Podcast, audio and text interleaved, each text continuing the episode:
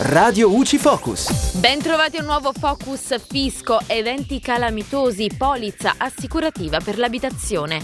Il contribuente che vuole stipulare un'assicurazione contro il rischio di eventi calamitosi per una pertinenza dell'abitazione principale, come ad esempio una cantina, può portare in detrazione i relativi premi a patto che la polizza assicurativa riguardi anche l'intera abitazione.